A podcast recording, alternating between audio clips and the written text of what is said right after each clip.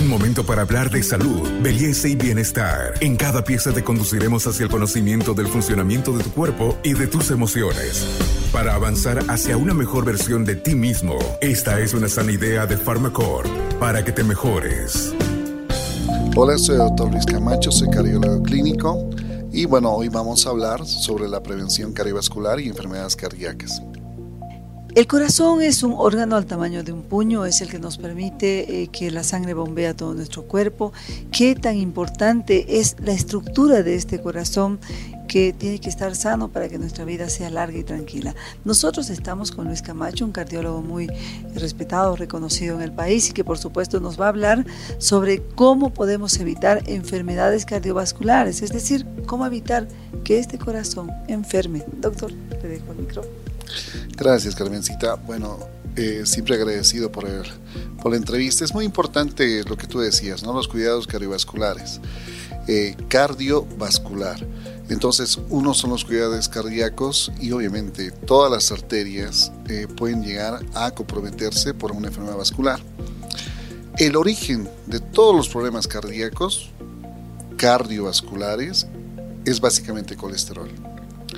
El colesterol asociado a otro tipo de riesgos cardiovasculares como la diabetes, como la obesidad, eh, como el los hábitos tabáquicos, alcohólicos, eh, drogas, etcétera, que son eh, malísimos para el corazón, la falta de ejercicio, el estrés, que a todos estos vamos a llamar factores de riesgo. Entonces, es muy importante para un cuidado cardiovascular, cuidar todos estos factores de riesgo.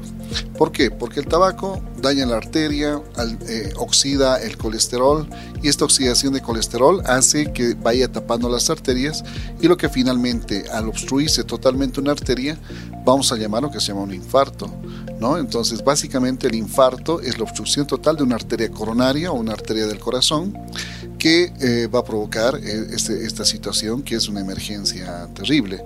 Entonces, para, tener un cuidado del corazón tenemos que cuidar todos esos factores de riesgo que finalmente vamos, van a disminuir nuestras probabilidades de una complicación y de esa manera vamos a tener una vida, eh, una mejor vida y mejor calidad de vida también, ¿no? A mediano y largo plazo, que es lo que uno quiere. Doctor, cuando hablamos de cuidar el corazón y evitar estas enfermedades cardiovasculares, es sencillo decir, bueno, yo tengo que comer sano, pero no es suficiente. ¿Cuáles son eh, estas recomendaciones por orden de importancia? Quizás no las puede mencionar para cuidar el corazón. Cuando hablamos, por ejemplo, el cigarrillo hace daño al corazón, la comida con exceso de grasa, ¿qué le hace al corazón? Finalmente, dormir poco puede dañar nuestro corazón y no mantener esa estabilidad del cuerpo? ¿O qué es lo que realmente daña nuestro corazón, doctor? Bueno, lo que daña es justamente lo que decíamos, los factores de riesgo, que es lo que tenemos que cuidar. Por ejemplo, tú decías el hábito tabáquico es malísimo. ¿Por qué? Porque el tabaco oxida las grasas malas en, las arterias y eso hace que se obstruyan las arterias. Eh, la falta de sueño, lo que tú decías. Eh, también, una persona tiene que dormir por lo menos entre 7 y 8 horas diarias para tener una buena recuperación, independientemente de la edad. Eh, el, ejercicio, las recomendaciones generales, por ejemplo, para realizar actividad física deportiva tienen que ser por lo menos de 120 minutos a la semana. Entonces muchas veces, por ejemplo, venimos, estamos en la consulta y nos dicen, em, que sí no realizan actividad física, pero sí que caminan mucho, que no viene siendo lo mismo, porque la actividad de caminar y demás es una actividad habitual. El ejercicio es darle un poco más de oxigenación a nuestro cuerpo, cosa que vayamos mejorando los niveles de óxido de nuestras arterias y finalmente eso es lo que también va a cuidar.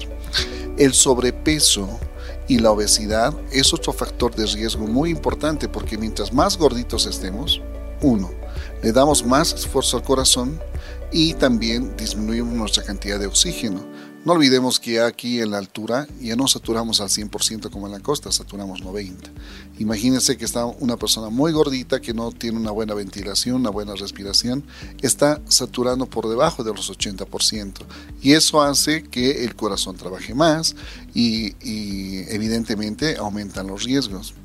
El tener hipertensión mal controlada también es un factor de riesgo, porque no olvidemos que la hipertensión eh, en realidad es eh, la resistencia a las arterias de todo el cuerpo y eso hace que pues nuestras arterias se vayan endureciendo, se vayan dañando más rápidamente y no olvidemos que hay arterias en todos nuestros órganos, en los ojos, en los riñones, en el corazón, en el cerebro. Entonces, si no tenemos un adecuado control de hipertensión, también asociado a todos estos factores de riesgo van a contribuir a una complicación mayor. La diabetes también es otro de los factores más importantes. ¿No? ¿Por qué? Porque el azúcar es como un ácido en las arterias y eso hace que se vayan corroyendo nuestras arterias y se vayan formando estas placas de colesterol y estas placas eh, ateromatosas que van obstruyendo nuestras arterias. El estrés, que es también otro de los factores más importantes. No olvidemos que el estrés hoy por hoy es, la enfermedad del siglo. Entonces el estrés aumenta la presión, altera el azúcar, ah, hace que aumente también el colesterol, etc. Entonces estos cuidados importantes de todos los factores de riesgo, tener una dieta adecuada, disminuir la cantidad de azúcares, disminuir la cantidad de sales y disminuir la cantidad de grasas saturadas, va, eh, va a hacer que pues, tengamos una mejor vida. Entonces es importante control de estos factores de riesgo. Ahora, cuando no tenemos un adecuado control de los factores de riesgo, tenemos que tener eh, el tratamiento farmacológico. Este podcast es una sana idea de Pharmacorp. Y algo que también eh, me gustaría, doctor, que le cuente a la población, eh, cuando usted habla de enfermedades vinculadas a la salud del corazón, lo que es la diabetes, la obesidad, eh, aquí también puede hablarse de la presión alta, las arritmias que pueden en algún momento afectar la salud del corazón también. Y, hay algo que usted mencionaba, por ejemplo, este síndrome del corazón roto. A ver, cuéntenos un poquito ya para despedir. Muy bien. Bueno, eh, las arritmias vienen siendo como una complicación, ¿no?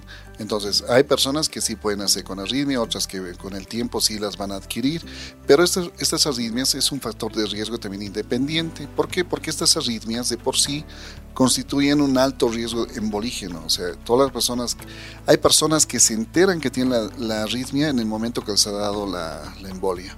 Entonces es igual, hay que hacer un control adecuado de todos esos factores de riesgo. Ahora, lo que tú decías, el síndrome de corazón roto, si es evidente lo que existe, es un descubrimiento de los japoneses justamente porque vieron que en personas jóvenes, especialmente sin factores de riesgo, tenían eh, un dolor oh, precordial muy típico y alteraciones electrocardiográficas y enzimáticas. Entonces, haciendo los estudios eh, correspondientes, venía siendo más siendo una complicación de un estrés eh, postraumático, situaciones amorosas, etcétera, cosa que por eso se, empezó a llamar el síndrome de corazón roto, pero que finalmente no eh, no era una complicación como un infarto, pero sí tenía algunas ah, implicaciones emocionales, tensionales eh, y sentimentales especialmente, ¿no? Entonces, eh, todos estos factores siempre hay que cuidar, hay que identificar. Y bueno, lo más importante es hacer un control preventivo de los factores de riesgo, un examen de laboratorio por lo menos en personas menos de 40 una vez al año, en personas mayores de 40 dos veces al año por lo menos, y eh, ir disminuyendo las posibilidades de una complicación cardiovascular. Y ya lo saben entonces, mantener una dieta saludable, evitar el sobrepeso, controlar enfermedades como la diabetes, la misma obesidad, hacer un tratamiento adecuado para la presión alta o la hipertensión, son cosas que le van a ayudar a mantener la salud cardíaca y por supuesto evitar eh, infartos, evitar enfermedades que pueden complicar su vida, pero además de un momento a otro apagarla. Soy Carmen Milgar, especialista en temas de salud y con nosotros será hasta nuestro próximo podcast. Hasta aquí llegamos hoy. Síguenos en nuestras redes sociales de Facebook, Instagram y en nuestra revista digital Buen Vivir. Esta es una sana idea de Farmacor.